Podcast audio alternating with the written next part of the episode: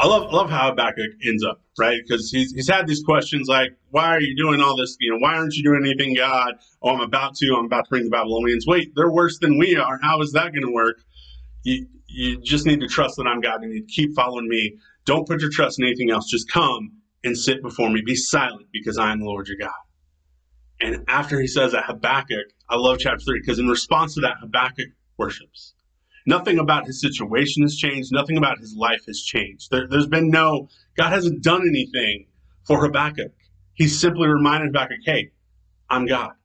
And you know what? That simple fact that he is God, that's enough to cause Habakkuk to worship. That, that is enough to remind him and should remind us God deserves our worship. Not, not because of what he does for us, not because he's, he's thrown some blessings down on us or anything, simply because he's God, just because of who he is. I, I love towards the end, of that, that little third chapter where Habakkuk's work, worshiping, he says this. He says, Fig trees may not grow figs, and there may be no grapes on the vines. There may be no olives growing and no food growing in the fields. There may be no sheep in the pens and no cattle in the barns. But I will still be glad in the Lord.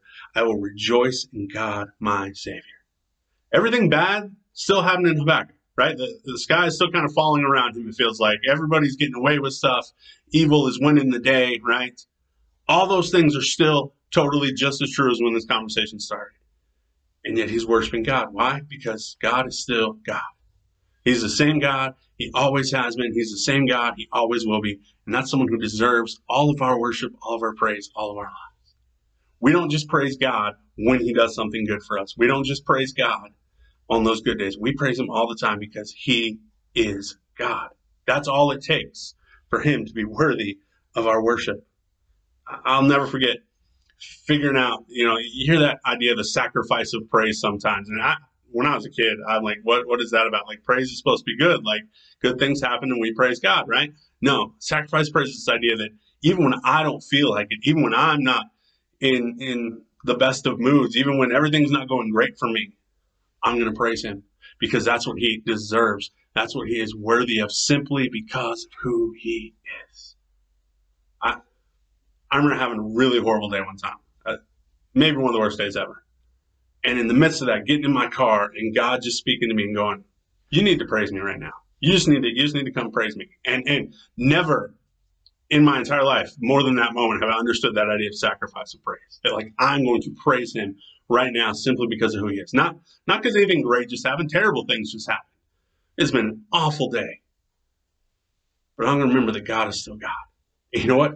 Changes your outlook on all those things, changes the way you look at the world around you because you know it doesn't matter as much that there's no figs growing, there's no olives, there's no sheep in the pen because I do not find my hope in those things. I find my hope in God.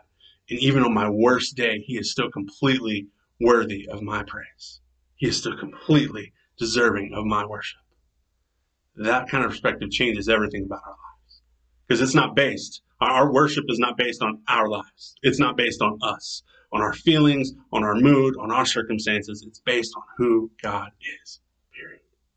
That's what worship is supposed to be about. How amazing and how awesome our God is. Not, not what he does for us, not what we want him to do for us, just because of how incredible he is and who he is. Love you guys.